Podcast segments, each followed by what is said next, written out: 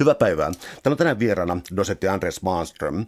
Me puhutaan hakaristen ritareista, eli suomalaisista SS-miehistä, politiikasta, uskonnosta ja sotarikoksista. Ja tota, ehkä vähän provosoivasti, mutta syystäkin voisi sanoa, että me puhutaan suomalaisista natseista. Tämä oli vähän ehkä raflaavasti sanottu, mutta ehkä oikeutusti sanottu. Ja tämän taustaksi voitko kertoa, miten suomalaisia SS-upseereita on aiemmin tutkittu? No, suomalaiset SS-miehet ja upseerithan on ollut tutkimuskohteena, eritoten professori Mauno Jokipiillä, joka klassikoksi muodostuneessa teoksessaan vuodelta 1968, eli Panttipataljoonassa, on luonut suomalaisille sukupolvien ajan välitetyn kuvan näistä SS-miehistä. Ja tässä kuvassa korostuu vahvasti rehti suomalainen kansallismielisyys, isänmaallisuus ja sitten puhdas tapa käydä sotaa, että ollaan oltu rehtejä suomalaisia niin aatteen puolesta kuin siellä käytännön taisteluissa. Eli tässä on sellainen kummallisuus ilmeisesti, että niin kuin jääkäriliike sitten jo niin kuin, äh, paljon aiemmin, mutta sitten SS-miehet myöhemmin, niin tota, ja erityisesti siis niin kuin ulkomaalaisten viikinki, viikinki tota, division aivan, joo. Niin tota, ähm, niin tämä Saksan linkki on ollut siis sellainen, mitä on niin kuin, totta kai vähän vältelty, ja se on nykytutkimuksessa noussut uudestaan esiin, että kuinka tiivistä tämä yhteistyö oli. Sun kirja on myös aatteellinen, eli tota, ähm, sulla on nyt niin kuin uusinta tutkimusta siitä, minkälaisia tyyppejä nämä oli. Mä käytän tätä tyyppejä sanaa, eli tota, äh, on kuva niin kuin, että viattomia isänmaan puolustajia ja, ja tällainen kuva, mutta sä aika rankasti jopa romuutat tämän myytin. Joo, vaikka tässä samaan hengenvetoon täytyy todeta, että mitään tällaista uutta yleistystä ei voi lähteä liikaa luomaan, että siellä oli monenlaisia vapaaehtoisia SS-miehiä, mutta selkeästi enemmistö heistä edusti tällaista fasistista versiota suomalaisesta isänmaallisuudesta. IKL eli isänmaallinen kansanliike oli suosituin puolue näiden vapaaehtoisten joukossa – ja hyvänä kakkosena tulivat sitten suomalaiset kansallissosialistit eli natsit, jotka olivat sitten jakaantuneet useampaan eri ryhmittymään. Perinteiset valtapuolueet, kokoomus, maalaisliitto, edistyspuolue, sosiaalidemokraateista puhumattakaan, oli sitten paljon vaatimattomammin edustettuina tässä porukassa. Lisäksi täytyy sitten todeta vielä, että niin sanotusti nukkuvien puolue oli ainakin paperilla läsnä, että kaikki eivät kirjoittaneet poliittista kantaa sinne. Että lähtiöitä oli hyvin monenlaisia.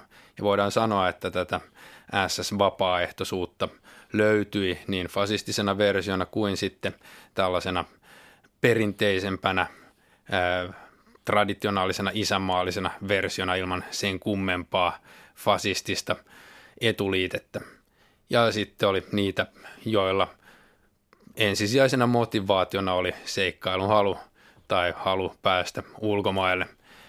Et se oli monen kirjava tämä lähtiöiden motivaatio ja toisaalta niin yhden yksittäisen SS-miehen kohdalla useampi näistä asioista saattoi kietoutua yhteen sillä tavalla, että oltiin toisaalta vaikka poliittiselta kannalta kallellaan fasismiin, mutta siinä sivussa myös seikkailun halulla oli oma vahva osuutensa. Ja lisäksi täytyy muistaa, että siinä oli jääkäriliike esikuvana, niin tällainen mahdollisuus nousta herrahissiin niin sanotusti, eli saada itselleen hyvä, parempi sosiaalinen asema tulevassa uudessa Euroopassa, jonka johtavana valtiona Saksa olisi ja Suomi sitten aseveljänä siinä osingoilla mukana. Uh, kuinka, tota, kuinka pitkälle tämä meni tämä SS-yhteistyö? Mä tarkoitan sitä, että joskus varmaankin vuoden, en mä osaa kunnolla sanoa, mutta ehkä 43 kun oli Teheranin konferenssi, mutta oli, oli selvää, että Saksa häviää. Niin tota, uh, kuinka tämä suomalainen SS-joukko oli tässä näin, kuinka, siis oltiinko vielä ikään kuin voiton riemussa? Voiton riemua ylläpidettiin SS-miesten omassa keskuudessa pidempään kuin mitä tällaisia ajatuksia eläteltiin Suomen sotilaallisen ja poliittisen johdon keskuudessa. Että sotilasjohto piti kiinni tiukan realistisesta näkemyksestä ja siitä kieli tietysti sitten SS-pataljoonan kotiuttaminen. SS-miesten omassa keskuudessa oltiin vahvasti periaatteellisella kannalla, seistiin Saksan rinnalla, oli sitten olosuhteet suotuisat tai muuttuivat ne sitten vähän karummiksi kohti sitä arveluttavaa vaihetta, jossa saatettiin ruveta oikeasti miettimään, että selvitäänkö tästä hengissä. Kyllä pataljoonan upseerien keskuudessa puhuttiin vakavissaan siitä mahdollisuudesta, että koko pataljoona tuhoutuu, että siitä oltiin huolissaan ja mietittiin, että miten tästä selvitään. Mutta periaatteellisuutta se ei SS-miesten keskuudessa yleisesti ottaen järkyttänyt, vaan suomalais-saksalaista aseveljeyttä pidettiin pyhän asiana, jota yksinkertaisesti ei vaan voi eikä saa pettää. Uh, sun kirjassa on paljon uutta tietoa ja aika paljon poikkeavaa siitä silotellusta kuvasta, mitä on ollut. Ja yksi niistä liittyy juuri tähän poliittiseen sitoutumiseen, koska muistaakseni tässä Mauno Jokipiin kirjasta puhutaan siitä ihan kohta, mutta muistaakseni siinä oli ikään kuin jollakin lailla kansallissosialismin kallistuneita parikymmentä prosenttia se, se oli. Ja tota, sun aineistossa, kun sä oot katsonut vähän erilaisia aineistoja tässä, moninaisempia aineistoja tässä näin, niin tämä poliittisuus ikään kuin yllätti sitten niin kuin sovinnaiseen historiaan tottuneen lukijan. Joo, kyllä se pääsi yllättämään ja nämä palvelussitoumusten pohjalta lasketut luvut on tietyllä tapaa minimilukuja, että muista lähteistä – monen palvelussitoumukseen merkitty poliittinen kanta saa vahvistuksensa ja lisäksi vielä löytyy sellaisia tapauksia, joissa palvelussitoumuksessa poliittinen kanta on jätetty tyhjäksi, mutta muualta esimerkiksi Upseerin pienoiselämäkerrasta SSN arkistosta voidaan todeta, että, että kyllä siellä oltiin vahvasti joko IKL tai kansallissosialismin kannalla. Että yksinomaan palvelussitoumusten mukaan tätä ei ole rakennettu tätä SS-miesten politiikan kokonaiskuvaa, vaan se koostuu myös muista lähteistä. Täällä on tänään siis vieraana dosentti Andre Svanström, ja me puhutaan äh, suomalaisista SS-miehistä, politiikasta, uskonnosta ja sotarikoksista. Yksi keskeinen juttu on uskonto. Ähm, Natsi-Saksan suhtautuminen uskontoon nyt oli vähän, vähintäänkin ambivalentti. Katolista uskoa ymmärtääkseni ei oikein suvettu juuri lainkaan, ja, vai sekoitanko mä tota? No, sitä ei nimenomaan... varsinaisesti arvostettu, mutta kyllä sitä äh, periaatteessa suvaittiin, että äh, Saksan Wehrmachtissa eli äh, vakinaisessa armeijassa – palveli sekä katolisia että protestanttisia sotilaspastoreita. Selkeästi äh, kansallissosialistisen puolueen mielestä äh, protestanttisuus oli saksalaisempi versio kristinuskosta. Katolisuutta pidettiin äh, jollain tavalla turmeltuneena ja epäsaksalaisena, mutta ei sitä kuitenkaan Wehrmachtissa mitenkään rajoitettu. SS-upseereilla taas oli oikeus kuulua kirkkoon, jos he näin valitsivat, mutta selkeästi moni valitsi erota kirkosta. Se merkittiin heidän upseerikaavakkeeseensa SSN rekistereissä ja siellä saattoi sitten laittaa vaihtoehdoksi, että on niin sanotusti Jumalaan uskova. Tämä tarkoitti, että oli eronnut kirkosta, mutta tunnusti jumaluuden korkeampana periaatteena. Heinrich Himmler, SSN valtakunnanjohtaja, painotti puheissaan sitä, että Saksa ei ole millään tavalla ateistinen valtio, vaan ollaan ikään kuin taistelemassa ateistista bolshevismia vastaan ja että SS-miehen on tunnustettava korkeampi voima. Himmlerin mukaan oli yhden tekevää, millä nimellä tätä esitettiin, oli sitten Jumala tai kohtalo tai kaitselmus tai luonto. Tärkeää oli kuitenkin että ei tunnustauduttu materialistisen katsomuksen edustajiksi, vaan oltiin ikään kuin tällaisella periaatteellisella kannalla, että on olemassa joku korkeampi voima, joka kaikkia ohjaa. Toki johtavien natsien joukossa oli myös niitä, jotka olivat kallellaan ihan täyteen ateismiin ja siellä oli mahdollista pysyä kristittynä myöskin. SS-upseereilta tosin kiellettiin kirkkohäät ja tällainen niin kuin aktiivinen rooli kirkoissa, mutta seurakunnasta ei pakotettu eroamaan. Että tietynlainen uskonnon vapaus oli olemassa SSN piirissä ja Tämä kuulostaa tietysti ehkä hieman yllättävältä, koska me ollaan totuttu näkemään SS ja kansallissosialismi kristinuskon vihollisina, mitä ne jossain määrin varmasti olivatkin, mutta se kokonaiskuva on paljon monitahoisempi ja paljon monimutkaisempi kuin tällaisissa populaareissa yksinkertaistuksissa annetaan ymmärtää. Suomalaisessa konservatiivisuudessa, ei sentään fasismissa ainakaan suurelta osin, mutta suomalaisessa konservatiivisuudessa, konservatiivisuudessa tunnetaan siis äh, kotiuskonto isänmaa, nämä on tämä kova juttu, ja uskonto suomalaisilla äh, SS-miehillä, se oli ilmeisesti erityyppistä ja kanavoitu ikään kuin IKL ja mahdollisesti niin kuin, äh, körttiliikkeenkin kautta ymmärtääkseni, eli tota, äh, mikä tämä kuvio oli? No suomalainen isänmaallisuus on ollut vahvasti kytköksissä uskontoon ja tämä pätee suurelta osin myös SS-miehiin, että taustalla vaikuttaa poliittinen aate oli vahvasti IKL ja IKL puolestaan oli sitten vahvasti kytköksissä körttiläisyyteen, että siellä oli, oli paljon körttejä SS-vapaaehtoisten riveissä ja molemmat suomalaisten SS-miesten sotilaspastorit kuuluivat myös tähän herätysliikkeeseen ja SS-joukoissa palveli myös muita teologeja, jotka sitten tekivät ö, uraa herännäisyyden eli körttiläisyyden piirissä.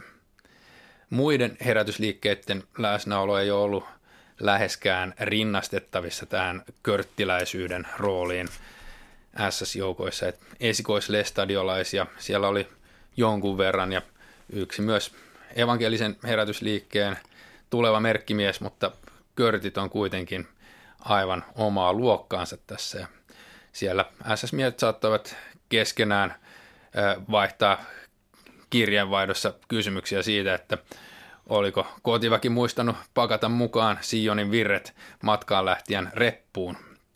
Ja Sionin virret oli, oli tällainen tota, SS-miesten lukemistona siellä tuomassa lohtua kaiken kauheuden keskellä. Mitä suomalaiset tässä miehet lähti oikeastaan sitten tekemään? Mä tarkoitan siis sitä, että oliko oliko tarkoitus sitä, että mennään Saksaan koulutukseen ja taistellaan Neuvostoliittoa vastaan Suomen eduksi, vai oliko kyseessä selvästi ulkomaalaisten SS-miesten joukko?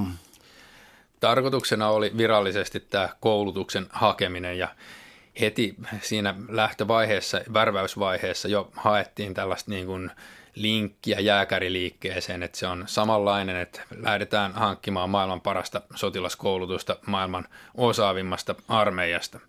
Ja tämä jääkäri rinnastus toimi rohkaisevana tekijänä monelle lähtijälle. Toki oli niin kuin alusta alkaen selvää, että sotaan saatetaan joutua.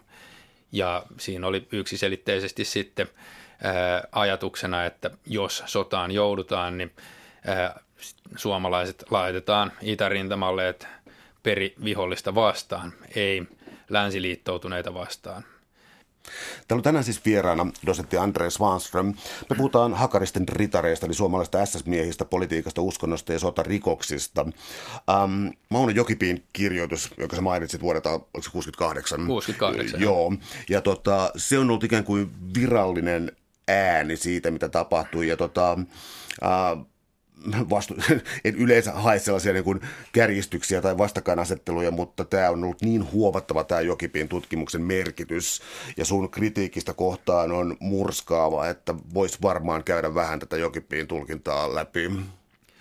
No Jokipin tulkinnassa ensin tämä poliittisuus. Siinä Jokipilla on ollut valittavanaan kaksi eri lähdeaineistoa, joko SS-aseveljet ryn jäsenkortisto tai sitten nämä miesten palvelussitoumukset. Erona näissä aineistoissa on se, että palvelussitoumuksissa kysytään suoraan poliittista kantaa, minkä puolueen kannattaja. Kun taas Mässäs Aseveljet ryn jäsenkortistossa kysytään toimintaa aatteellisissa ynnä muissa järjestöissä. Ja tähän kohtaan sitten ollaan listattu kaikkea vapaapalokunnasta partioliikkeeseen ja sitten myös fasistisiin nuorisojärjestöihin, kuten sinimustiin ja mustapaitoihin – yksikään näistä SS-aseveljet ryn jäsenistä ei ole maininnut mitään ei-fasistista poliittista puoluetta tässä kohtaa. Että poliittisten näkemysten valottaminen tältä pohjalta on hieman kyseenalaista, kun siinä ei oikeastaan suoraan kysytä sitä edes, kun taas sitten näissä palvelussitoumuksissa kysymys on selkeästi siitä, että mikä se poliittinen kanta on. Ja nähdäkseni Jokipi on tässä tehnyt tarkoitushakuisen valinnan. Hänellä on ollut kaksi materiaalia, yksi, joka maalaa fasismista tällaisen vähän loivemman kuvan, että kyllä sitä on ollut, mutta ei se sittenkään ole ollut niin näkyvää. Ja sitten toinen aineisto, jonka hän, jota hän on kyllä muissa yhteyksissä käyttänyt ja sieltä paljon, paljon tietoa ammentanut näistä lähtiöistä, mutta mitä politiikkaan tulee, niin palvelussitoumukset eivät sitten Jokipille kelvanneet. Tästä on kulunut aikaa ja on, tota, ähm, kiinnostunut vaikka ketä, mutta tässä on ollut siis sellainen jonkinlainen yleinen konsensus. Ja nyt mun vähän hajanainen kysymys on se, että kun mennään sotaan ja sodan jälkeisiin niin sanottuihin vaaran vuosiin ja punaiseen valpoon ja, ja, ja, ja siis tämän kaltaisiin asioihin, niin tota, nousiko silloin tällainen niin kun puhdistetaan Suomi natseista juttu joskus esiin vai onko tämä todellakin mennyt niin hiljaa kuin minkä kuvan voisi saada? No punaisen valpon aikanahan ää, entisten SS-miesten kaikki toiminta oli tiukassa seurannassa ja heidän kokoontumisiaan tarkkailtiin ja heidän mielipiteitään analysoitiin ja ja tällaisista Valpon raporteista voidaan yksittäisestä SS-miehestä vaikka lukea luonnehdinta, että on varmasti mitä pimein natsi. Ja, ja sitten kuitenkin samasta miestä luonnehditaan, että osaa asetella sanansa tarkasti uudessa poliittisessa ilmapiirissä. Punaisella valpolla oli tällainen haavekuva suomalaisten poliittisesta tarkkailusta ja mielipiteiden seurannasta. Mutta onneksi Suomessa tehtiin sitten nopeasti korjausliike, huomattiin, että punaisella valpolla karkaa vähän mopo käsistä ja se on muuttumassa tällaiseksi niin kuin poliittiseksi poliisiksi ja ajatuspoliisiksi. Ja niinpä sitten ää, punainen valpo lakkautettiin nopeasti ja tilalle perustettiin suojelupoliisi, joka oli sitten neutraalimpi organisaatio. Kyllä sekin vielä seurasi SS-miesten toimia, mutta ää, Supon arviot SS-miesten toiminnasta olivat maltillisia. Supon raporteissa käy lähinnä ilmi, että SS-miehet kokoontuivat alkoholin ja nostalgian merkeissä. Saksassa oli SS-miehiä myös, tota, myös muista maista ja siis oli tällaisia ikään kuin ulkomaalaispataljoonia, joista suomalaiset ikään kuin tähän viikinkimyytin alle meni. Oliko tämä suomalaiselle tyypillistä vai oliko tämä jonkinlainen yleiseurooppalainen ilmiö, että sinne värväytyy kuitenkin joukkoja? Suomalaiset oli loppujen lopuksi aika pieni porukka tässä SSN kansainvälisessä värväyksessä – että esimerkiksi norjalaisia, tanskalaisia, hollantilaisia ja belgialaisia lähti monin verroin enemmän kuin suomalaisia. Tässä myös sitten Suomen hallitus toimi jonkunlaisena jarruna. Saksalaisilla olisi ollut intressiä värvätä lisää, mutta Suomen hallitus ei sitten lämmennyt ajatukselle ja niin saksalaisten oli tyytyminen tähän yhteen pataljoonaan. Muutenhan oltaisiin voitu kasvattaa – porukkaa parinkin pataljoonaan helposti ja lähtiöitä kaikesta päätellen olisi myös ollut, että värväysorganisaatio sai jälkijunassa ottaa vastaan tiedusteluja, jotka sitten kertoivat, että huhuja oli liikkeellä uudesta värväyksestä ja oltiin sitten tarttumassa siihen pieneen toivon kipinään, että jos sittenkin pääsisi mukaan. Saksan ehkä niin kuin yksi järkytys on siis se, että ähm, jotkut filosofit ovat sitä mieltä, että Saksa ja holokausti, koska Saksa oli kuitenkin keskeinen kulttuurimaa Euroopassa, niin tota, jotkut olivat sitä mieltä, että se oli, niin kuin, se oli moraalinen vararikko. Mutta tota, ähm, jos mä otan tämän vähän spesifimmäksi kysymyksen, niin mennään mentäisikö niin rankkaan aiheeseen kuin sotarikokset, joista niin kuin, no siis jota on niin kuin ehkä ymmärrettävästi, mutta ei välttämättä ää, kovinkaan kauniisti näitä on piiloteltu, niin tota, kerrotko suomalaisten tekemistä sotarikoksista? Joo, suomalaisten tekemistä sotarikoksista ää, löytyy todisteita. Yksi selkeä todiste on sotakirjanvaihtaja Jukka Tyrkön rintamalta Berliiniin lähettämä kirje, jossa välitetään kirjeen mukana kuva suomalaisten teloittamasta puna-armeijan poliittisesta komissaarista eli politrukista ja pyydetään sitä sitten julkaistavaksi suomalaisissa sanomalehdissä joko tekstikehyksin tai sitten ihan jonkun jutun kuvituksena ja siinä kirjeessä sanamuodot ovat aivan selkeät, että ei voida lähteä spekuloimaan sitä, että telottivatko suomalaiset vai ei. Kirjeessä sanotaan, että kyseessä on suomalaisten Dnepropetrovskin valtauksen yhdessä, yhteydessä vangiksi ottama ja sitten teloittama politrukki. Milloin tieto keskitysleireistä alkoi olla yleistä tietoa?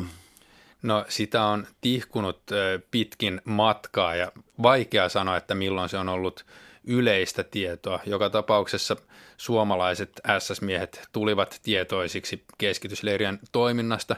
Muutamia lähetettiin Oranienburgin keskitysleirille varastohommiin. Toiset taas olivat SSN koulutuskeskuksissa Lauenburgissa, Bad Töltsissä, Senheimissa ja kaikkien näiden kolmen koulutuskeskuksen yhteydessä toimi keskitysleirin alaleiri, eli näitä keskuksia oli alun perin rakennettu tai pyöritettiinkin suomalaisten aikaan keskitysleiri vanki työvoimalla ja vangit olivat siellä läsnä raidallisissa puvuissaan Bad Töltsin upseerikoulussa. He asuivat koulun kellarissa.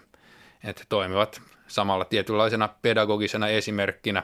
Suomalaiset saattoivat havainnoida vankien puvuissa olevia erilaisia merkkejä, jotka sitten heille avattiin, että minkä tyyppisistä rikoksista nämä vangit olivat leirille tuomittuja. Että kolmannen valtakunnan käytännöt tulivat kyllä harvinaisen selviksi. Lisäksi suomalaisia myös uhkailtiin keskitysleiri rangaistuksilla. Jos he töppäisivät palveluksessa, niin edessä saattaisi olla reissu Dachauhun ja suomalaisten keskinäisessä juonittelussa myös Berliinin yhdystoimistossa tietyt tahot yrittivät pelata ulos toisia ja pahimmillaan lähettää kilpailijansa organisaatiossa sinne leirille – Jokunen suomalainen myös oikeasti tuomittiin SSN rangaistusleirille Dachauhun, missä sitten sai omissa nahoissaan tuntea, millaista on olla keskitysleirillä. Mistä syistä se tuomittiin? yksi tuomittiin siitä, että hän oli juovuspäissään tapellut gratsilaisessa ravintolassa Itävallassa. ei pahoinpidellyt pelkästään ravintolan asiakkaita, vaan myös väliin tulleita poliiseja. Niin siinä vaiheessa todettiin, että tämä on keskitysleirireissun arvoinen rötös. Entäs sitten niin kuin sotilaskurin ja tuollaisen suhteen, tarkoitan, että Preussin sotilaskuri on äh, edelleen, edelleen tunnettu asia. Miten suomalainen, o, o, mä, en tiedä edes pitääkö tällainen niin jermu-kulttuuri oikeastaan paikkaansa, mitä nyt aina välillä nostetaan esille kirjallisuudessa ja elokuvissa, mutta tota, äh, miten suomalainen so, sotilastaustan tai, tai upseeritaustan omaava henkilö, niin ää, miten hän viihtyi Saksan armeijassa? Tai nimenomaan itse asiassa SS-joukoissa eikä Wehrmachtissa. Mm. Upseereille, jotka lähtivät SS-joukkoihin, niin monelle tämä muodostui rankaksi pettymykseksi värväjät oli luvannut ja saksalaiset oli luvannut värväjille, että suomalaiset saa vastaavat sotilasarvot SSN piirissä kuin mitä heillä on kotimaansa armeijassa ollut ja tätä lupausta saksalaiset vitkuttelivat pitkään eikä se oikeastaan kaikkien kohdalla koskaan kunnolla toteutunut.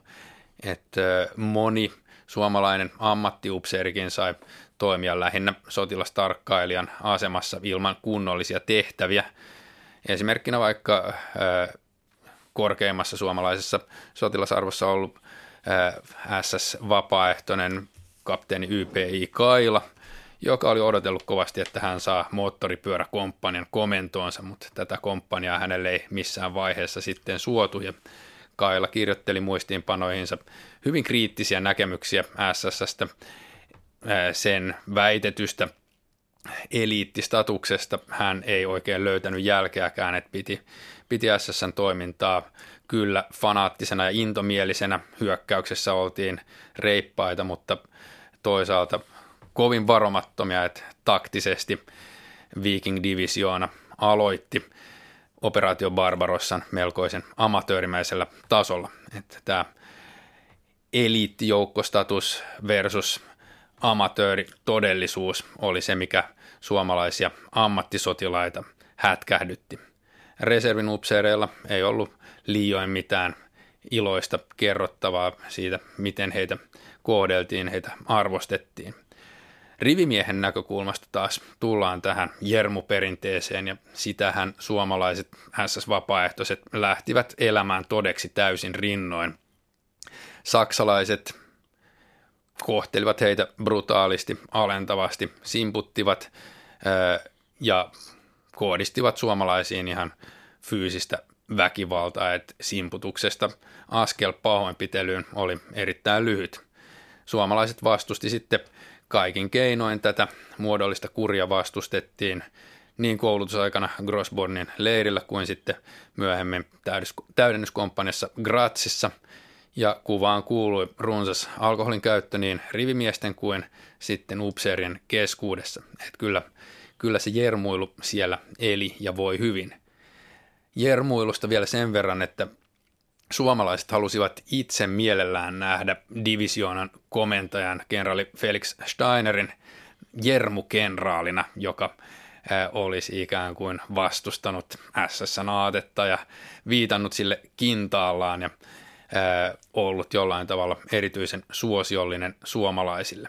Tiettyjä tällaisia ikään kuin fyysisiä toverillisuuden ilmauksia saattoi kenraalin talta kyllä tulla tällaista olalle taputtelua ja poskesta nipistämistä jopa ja kättelyä rivistön kanssa, mutta toisaalta niin Steiner oli myös mies, joka pystyi uhkailemaan suomalaisia keskitysleiri rangaistuksilla ja ei hän välttämättä joka kohdassa niin hyvän tahtoisena sitten näyttäytynytkään. Täällä on tänään siis vieraana dosentti Andre Svanström. Me puhutaan hakaristen ritareista, eli suomalaisista SS-miehistä, heidän politiikasta, uskonnosta ja sotarikoksista. Ähm, mä anteeksi lähden nyt hahmottelemaan laajaa kysymystä, mutta siis... Ähm, äh, Siis mulle tuli vain sellainen tunne tuon sun kirjan luettua, että, tota, että nyt on uutta materiaalia, uusi ote, poleeminen, mutta hyvä ja kriittinen, niin tota, ähm, heitä tämä nyt vaan niin nopeana omana kantana, mutta niin kuin pelkään ehkä vähiten Saksaa uusnatsismin maana, vai jostakin muualta se kumpuaa, ennemminkin jostakin Italiasta tai jostain, kuin, niin kuin, mä, niin kuin siis, siis Saksa on tehnyt niin paljon töitä historiansa kanssa, mutta otetaan vaikka niin kuin Turkki ja Armenian kansanmurha ja, ja, ja sitten toisaalta tota, tota, juutalaisten telottamiset Baltian maissa ja Puolassa ja niin eteenpäin. Ähm, ei vieläkään haluta myöntää. Onko on, on, on, onko tämä niin hiljaisuus todellakin jäänyt näin pahasti eloon? Kyllä, joissain maissa edelleen tällaista esiintyy. Saksahan on ö, monella tapaa mallimaa, mitä tulee menneisyyden kanssa tilien tekemiseen ja ö, uusien sukupolvien kasvattamiseen siihen, jotta – koskaan tällainen ei ikinä toistuisi, että siitä, siitä tota Saksalle kyllä kuuluu kaikki kunnia, että he ovat työstäneet omaa historiaansa. Saksan kohdalla kaikki tämä on ollut niin ilmeistä, että siinä ei ole voinut muuta kuin nostaa kädet pystyyn ja todeta, että näin on ja kyllä nämä on selvitettävä ja sanoa se painokkaasti ja tehdä se selvitys. Mutta muiden maiden kohdalla voi olla tällaisia katvealueita ja ikään kuin siihen liittyy myöskin taistelu Neuvostoliittoa vastaan, jonka varjoon on sitten jäänyt asioita, joita olisi omassa pesässä pitänyt selvittää. mennään vähän poikkeuksellisesti niin päivän debattiin. Tämä debatti, sä oot ilmeisesti osunut hyvään kohtaan, arkaan kohtaan. Tota, Äh, miten, miten tämä on sulla näkynyt? Mä, siis mä tiedän sen, että niin kun, äh, mä, mä oon nähnyt nämä niin tosi hyvät arvostelut tästä kirjasta, mutta sitten yhtäkkiä sitten tuleekin tällainen, niin kun, ei, meillä onkin toinen mie- mielipide ja Hesarissa oli vähän sellainen niin yllättäväkin juttu tästä näin. Saat vihapostia tai jotain, jotain sellaista, niin onko tämä jotenkin ärsyttänyt nyt jotenkin Vihapostiakin ihmisiä? on tullut ja sen lisäksi on internetin kommenttipalstat eri uutisten perässä, missä ruoditaan sitten asiaa tällaisen niin kuin populistisen SSN puolustelun hengessä tyyliin sota on sotaa ja sodassa sattuu ja tapahtuu. Ja juuri näitä fraaseja käytti myös Helsingin Sanomien jutussa Veljesapu ryn puheenjohtaja Pekka Kääriäinen, joka ö, oli sitä mieltä, että hän nyt ei usko ollenkaan sotarikoksiin.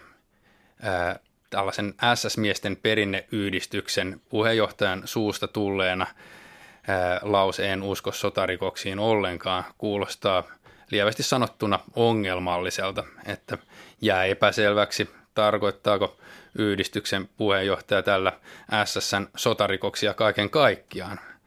Siinä tapauksessa ollaan aika lähellä holokaustin kieltämistä, kun taas jos hän puhuu sitten vain suomalaisten sotarikoksista, niin ää, mikä sitten on tämä kirje, jossa, ää, jonka liitteenä oli suomalaisten teloittaman puna-armeijan politrukin kuva. Kyllä se on ihan selkeä todiste, että siinä, siinä ei kannattaisi oikeastaan lähteä tällaiselle kiistämisen linjalle. Voidaan sitten puhua, puhua tota, ää, asteeroista siitä, kuinka paljon sotarikoksia mahdollisesti oli ja niin edelleen, mutta sanoa, että niitä ei ollenkaan ollut, niin ei ole varsinaisesti realistinen eikä kestävä lähestymistapa tähän. Sä nostat esiin myös, mulla ei valitettavasti ole muistiinpanoissa nyt tästä tota, tarkkaa sitaattia, mutta tota, ähm, kirjeessä mainittu lause oli jotenkin siis sellaista, että, tota, että kyllä näitä eli juutalaisten telottamisia ikään kuin voidaan vähemmälläkin taidolla tehdä tai jotain tällaista. Tämä oli jo niin aika rankkaa tekstiä. Sijoitat se tämän kontekstiin? No siinä oli tällaiseen auton korjauskomppaniaan sijoitettu suomalainen aliupseeri ja hänen viisi palvelustoveriaan, jotka halusivat rintamapalvelukseen venäläisiä ampumaan ja siinä kontrastina kirjeessä – SS-mies Olavi Karpalo sitten kirjoittaa, että juutalaisten teloittamiseen riittää kehnompikin ampumataito kuin omaamamme. Tässä kohdassa tietysti voidaan puntaroida sanamuotoja puoleen ja toiseen, mutta kyllä se kuitenkin kieli selkeästi siitä, että Karpalo palvelustovereineen on ollut telottamassa juutalaisia. Sitten se Politrukin telottamisesta kertova kirja, siinä ei ole enää tätä sijaa semantiikalle ja – ikään kuin sanamuodoilla taiteiluille.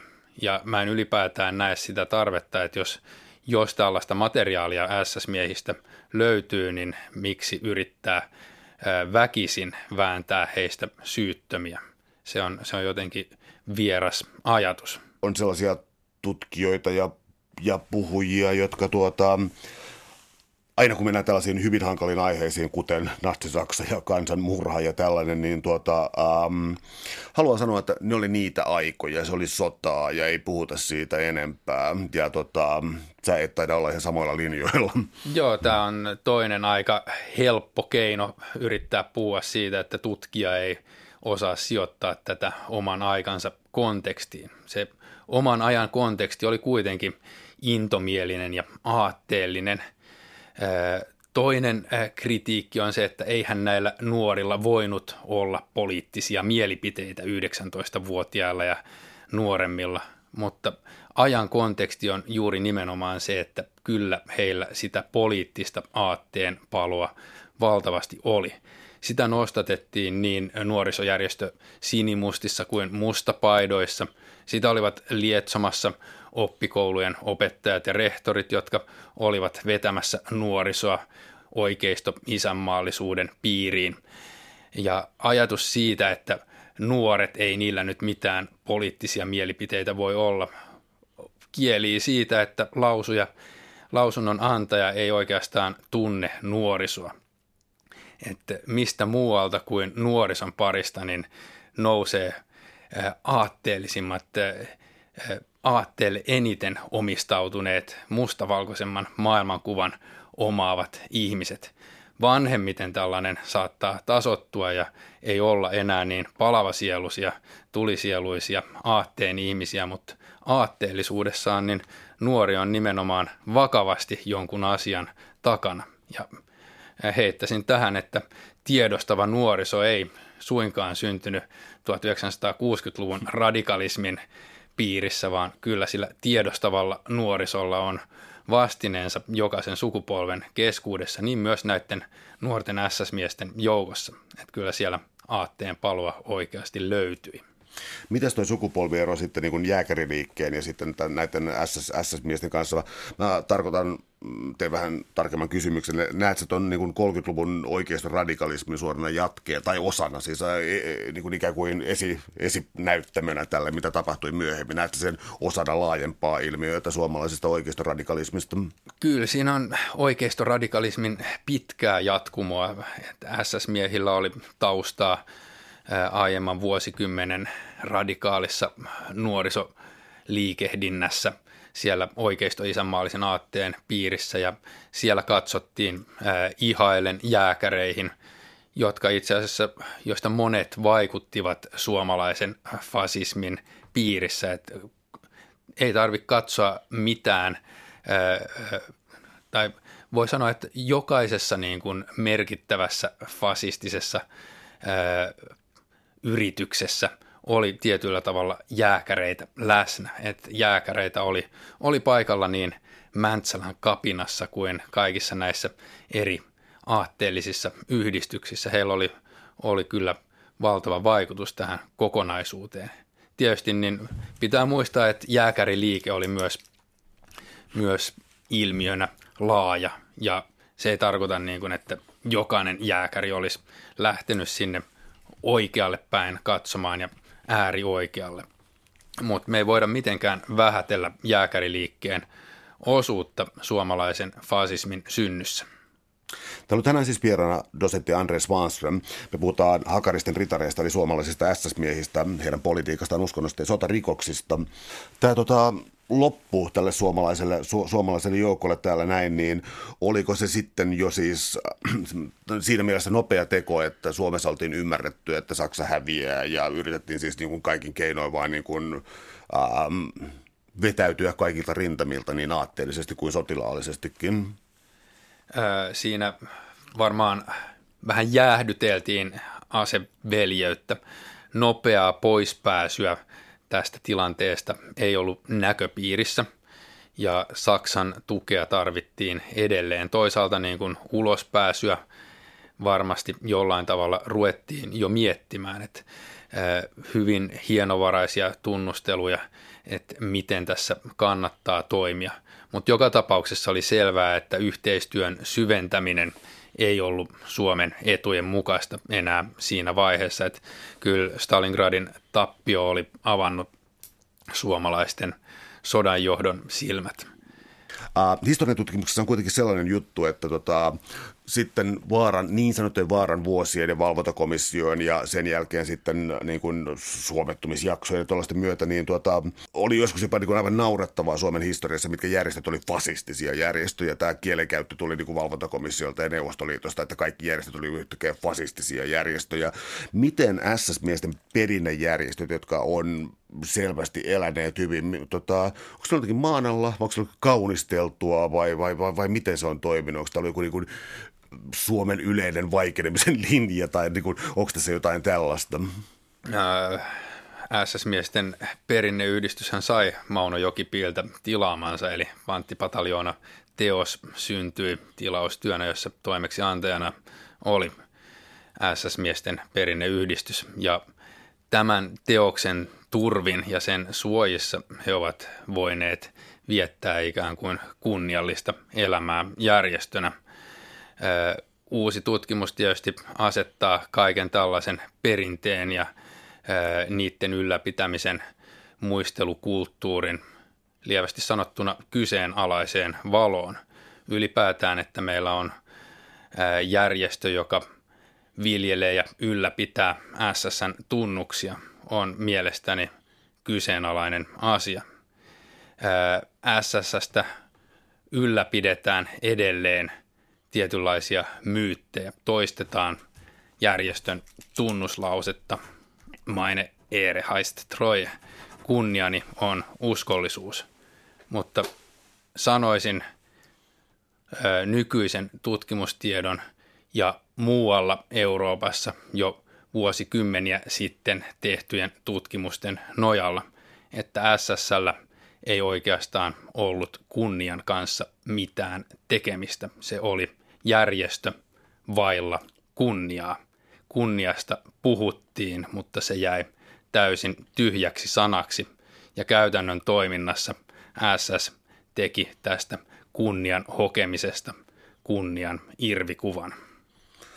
Um, mitä SS tavallaan, niin kun, tänä aikana kun suomalaisia oli siellä, niin mitä SS joku tavallaan niin siis edusti? Siis totta kai siis se oli poliittinen, myös poliittinen liike, uniformut oli tarvittavan fetisistisiä ja niin, niin eteenpäin. Ja tota, um, kokiko SS-joukoissa olevat olevansa valiojoukoissa? He kokivat ehdottomasti olevansa valiojoukoissa. Toisaalta sitten upseerien haukkuessa vaikkapa suomalaisia – heistä saatettiin välillä käyttää hyvinkin alentavia nimityksiä, että he olivat pahinta roskaväkeä ja roistoja ja pohjasakkaa. Mutta seuraavaan hengenvetoon oltiin taas eliittiä, että se ää, oli rankkaa se eliitin elämä ja SS-miehille myös terotettiin sitä, että ää, tämä valiojoukkoon kuuluminen merkitsee sitä, että heiltä vaaditaan yksinkertaisesti paljon enemmän kuin kaikilta muilta. Täällä on tänään siis vieraana dosentti Andres Svanström. Me puhutaan hakaristin ritareista, eli suomalaisista SS-miehistä, heidän politiikastaan, uskonnosta ja sotarikoksista. Tuolla oli myös ikään kuin pyrkyreitä. Tuossa alussa mainitsitkin, että olisi sellaisia haaveilijoita, jotka ajattelivat, että Saksa voittaa sodan ja sitten ne saavat loistavan paikan Suomessa ja niin kuin ikään kuin, tai, tai Euroopassa niin kuin pääsee tällaiseen no, vallan kahvaan kiinni.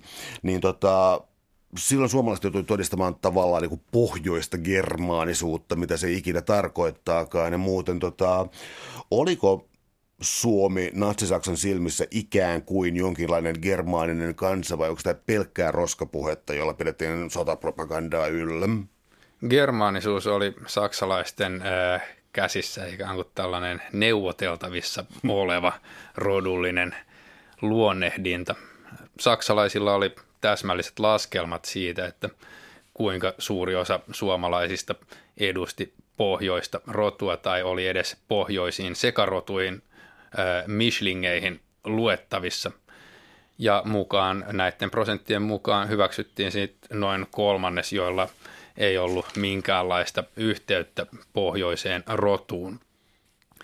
Että kaiken kaikkiaan saksalaiset katselivat – ainakin osa saksalaisista katsoi suomalaisia melko lailla alaspäin. Toiset oli huomattavan positiivisiakin liittämättä siihen kuitenkaan välttämättä rodullisia luonnehdintoja. Että se, mikä suomalaisten asema oli, riippui lähinnä siitä, että kenen kulloisenkin SSN sotaherran kanssa oltiin tekemisissä ja sitten myös paljon siitä omasta lähiesimiehestä siellä rintamalla, että jotkut kohteli suomalaisia hyvinkin arvostaen, mutta toiset halveksivat ja simputtivat, minkä ehtivät. Ja siellä on esimerkki suomalaisesta joukkueen johtajasta, joka merkitsee ironisesti omaan päiväkirjansa, että Mongoli Norvio on nyt ollut päivän joukkueen johtajana. Että oli kyllä hyvin tietoinen siitä, että suomalaisista liikkui aivan muunlaisiakin rodullisia käsityksiä kuin se, että oltaisiin pohjoista rotua ja herrakansaa.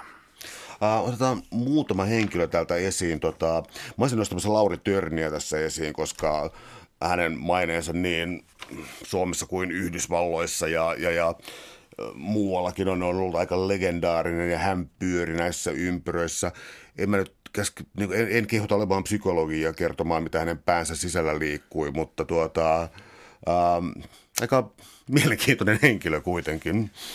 No Törnistähän tulee väistämättä juttua näissä yhteyksissä ja heti ensimmäiseksi tietysti pitää sanoa, että en ole kyseenalaistamassa Lauri Törnin ammattiosaamista sotilaana ja hänen sotilaspuolen saavutuksiaan, että niissähän on ollut pätevä tekijä varmasti paikallaan. Mutta sitten tämä Törnin poliittinen puoli SSstä puhuttaessa, niin ei voida politiikkaa kuitenkaan sivuuttaa, että kyse oli kuitenkin kansallissosialistisesta järjestöstä. Niin mikä Törnin poliittinen kanta on, niin se varmaan jäänee mysteeriksi. Joka tapauksessa hän sitten toisella SS-reissullaan liittyessään saksalaisten organisoimaan vastarintaliikkeeseen suomalais-saksalaisen aseveljoiden katkettua, niin joutui sitten seuraan, missä oli SS-miestenkin keskuudessa ää, kovimmat suomalaiset kansallissosialistit. Ja sitten törni siinä joukon jatkona. Onko joku hahmo, joka on jäänyt sulla niin kuin erityisesti niin kuin vaivaavaa mieltä tai, tai, tai joka on ollut jotenkin niin kuin paradigmaattinen esimerkki siitä, mitä on tapahtunut? Onko joku, joka sä haluaisit nostaa niin kuin erityisesti esiin, että se jotenkin niin kuin kristallisoi jotenkin, mitä on tapahtunut? Öö, erityisesti voisin nostaa esiin Jouko Itälän, joka oli SSN aatteellisena sotilaallisena kouluttajana Elsassin Senheimissa – hän merkitsi palvelussitoumukseensa lähtiessään SS-mieheksi, että hänen poliittinen kantansa on antisemitismi, juutalaisvastaisuus. Että sen selvemmin ei oikein asiaa voi ilmaista. Ja Itällä teki sitten uraa SSN piirissä ja jäi myöskin Saksan puolelle ihan hamaan loppuun asti. Ja silti hän sitten Suomeen palattuaan, niin pystyi nousemaan jaloilleen ja tekemään erittäin merkittävän uran talouselämän puolella. Et siinä on esimerkki tästä tällaisesta niin kuin onnistuneesta paluusta ja integroitumisesta takaisin osaksi suomalaista yhteiskuntaa. Ja, ää, voidaan sanoa, että se on tietyllä tavalla paradigmaattista, että sieltä SS-miesten joukosta – onnistuttiin palaamaan hyvin merkittäviin asemiin suomalaisessa yhteiskunnassa. Ei kaikista tietenkään tullut johtajia ja menestyjiä, että osa sai kitkuttaa elämäänsä eteenpäin pienituloisena sotainvalidina ja elämä oli kaikin puolin vaikeaa.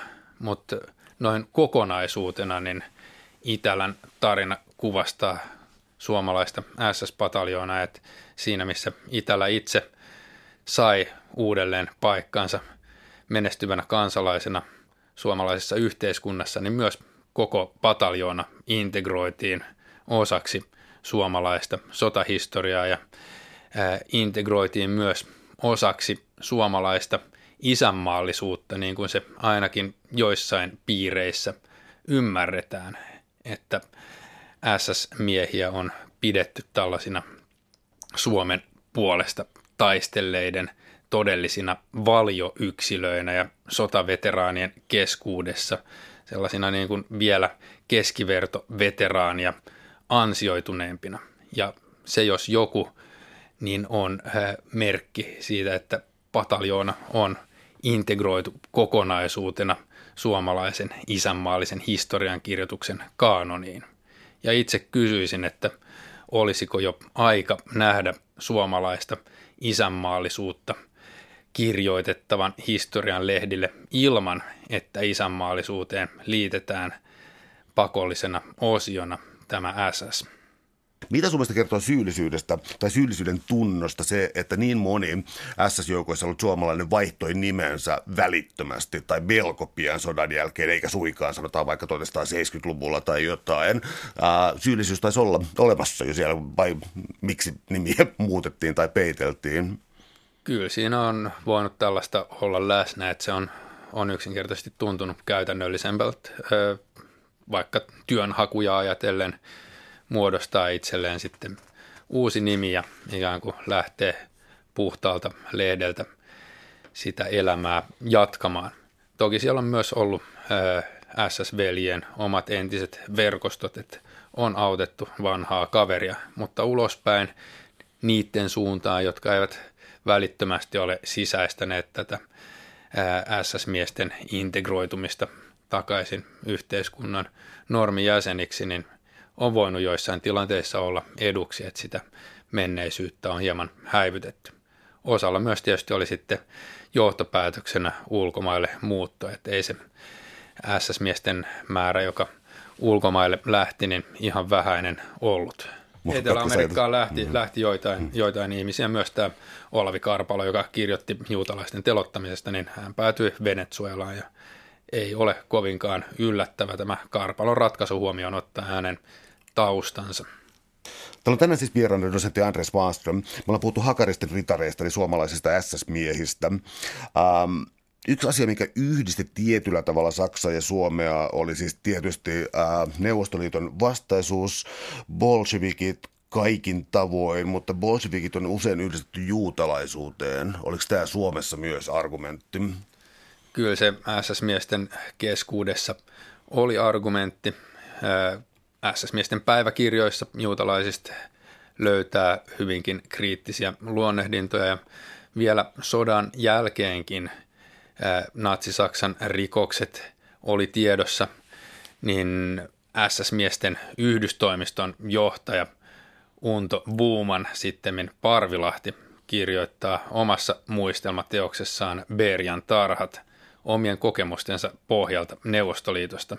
Parvilahtihan luovutettiin Neuvostoliitolle valvontakomissiolle ja hän vietti Gulagissa lukuisia vuosia palaten sitten kirjoittamaan raporttikirjan Berian tarhat vuonna 1957. Ja tässä kirjassa Parvilahti esittää luonnehdintoja juutalaisista Neuvostoliitossa ja toteaa saamansa tiedon mukaan, että bolshevismi oli aika lailla juutalaisten käynnistämä juttu ja hänen tekstinsä sisältää lukuisan määrän antisemitismin kliseitä. Juutalaiset hallitsivat Neuvostoliittoa, ottivat haltuunsa kaikki merkittävimmät virat ja niin edelleen – Parvilahti sitten toteaa kuivakkaasti, että nyt on kuitenkin juutalaisten rauhoitusaika Neuvostoliitossa ohi. Ja heitä kohtaan on sitten ryhdytty toimenpiteisiin. Parvilahti kirjoittaa natsien raakalaismaisista teoista juutalaisia vastaan ja näistä Neuvostoliitossakin esiintyneistä juutalaisvainoista, mutta toteaa, että juutalaiset ovat pohjimmiltaan vetäneet tämän itse päälleen ja ovat itse syypäitä saamaansa kohteluun. Ja ne on melkoisia lauseita holokaustista ja juutalaisten vainoista Neuvostoliitossa.